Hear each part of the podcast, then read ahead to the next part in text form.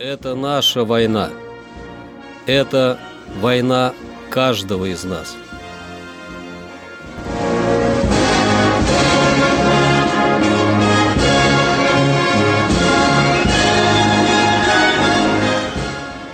Проект информационного агентства «Регнум. Война. Хроника 1941-1945 годов. 23 февраля.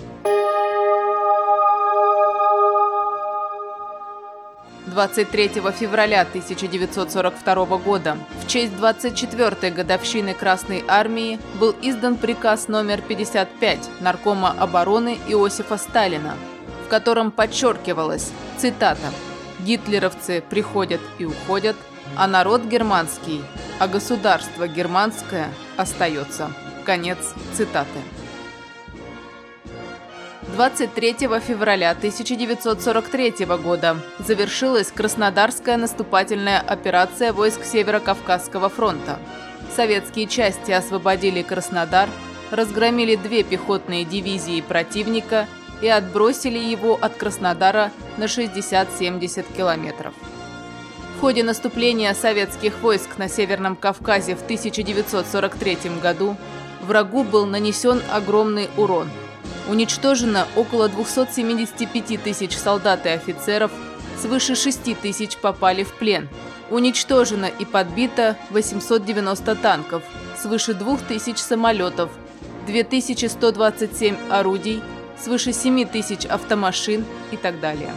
За это же время наши войска захватили 458 танков, 1392 орудия, 1533 миномета, свыше 15 тысяч автомашин и другое имущество.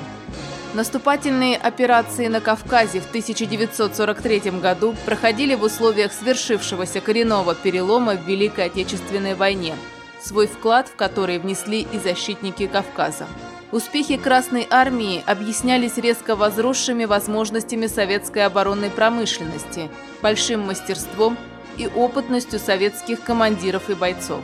Наступательные операции Северокавказского и Закавказского фронтов в 1943 году, как правило, характеризуют хорошая подготовка, правильный выбор направления главного удара и четкое руководство войсками в ходе наступления. Боевое донесение командующего войсками Северо-Кавказского фронта Верховному главнокомандующему об освобождении города Краснодара.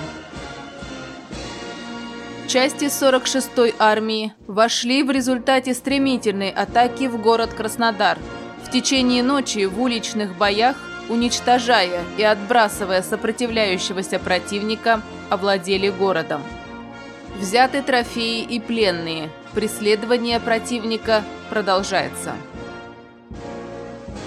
23 февраля 1943 года Красная Армия освободила города Сумы, Ахтырку, Лебедин и Малоархангельск.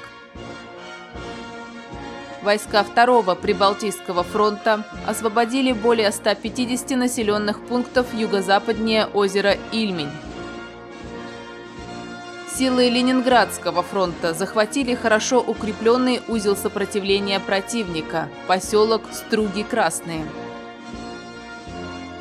23 февраля 1945 года войска Первого Белорусского фронта заняли город и крепость Познань после месяца осады. Это наша война. Это война каждого из нас.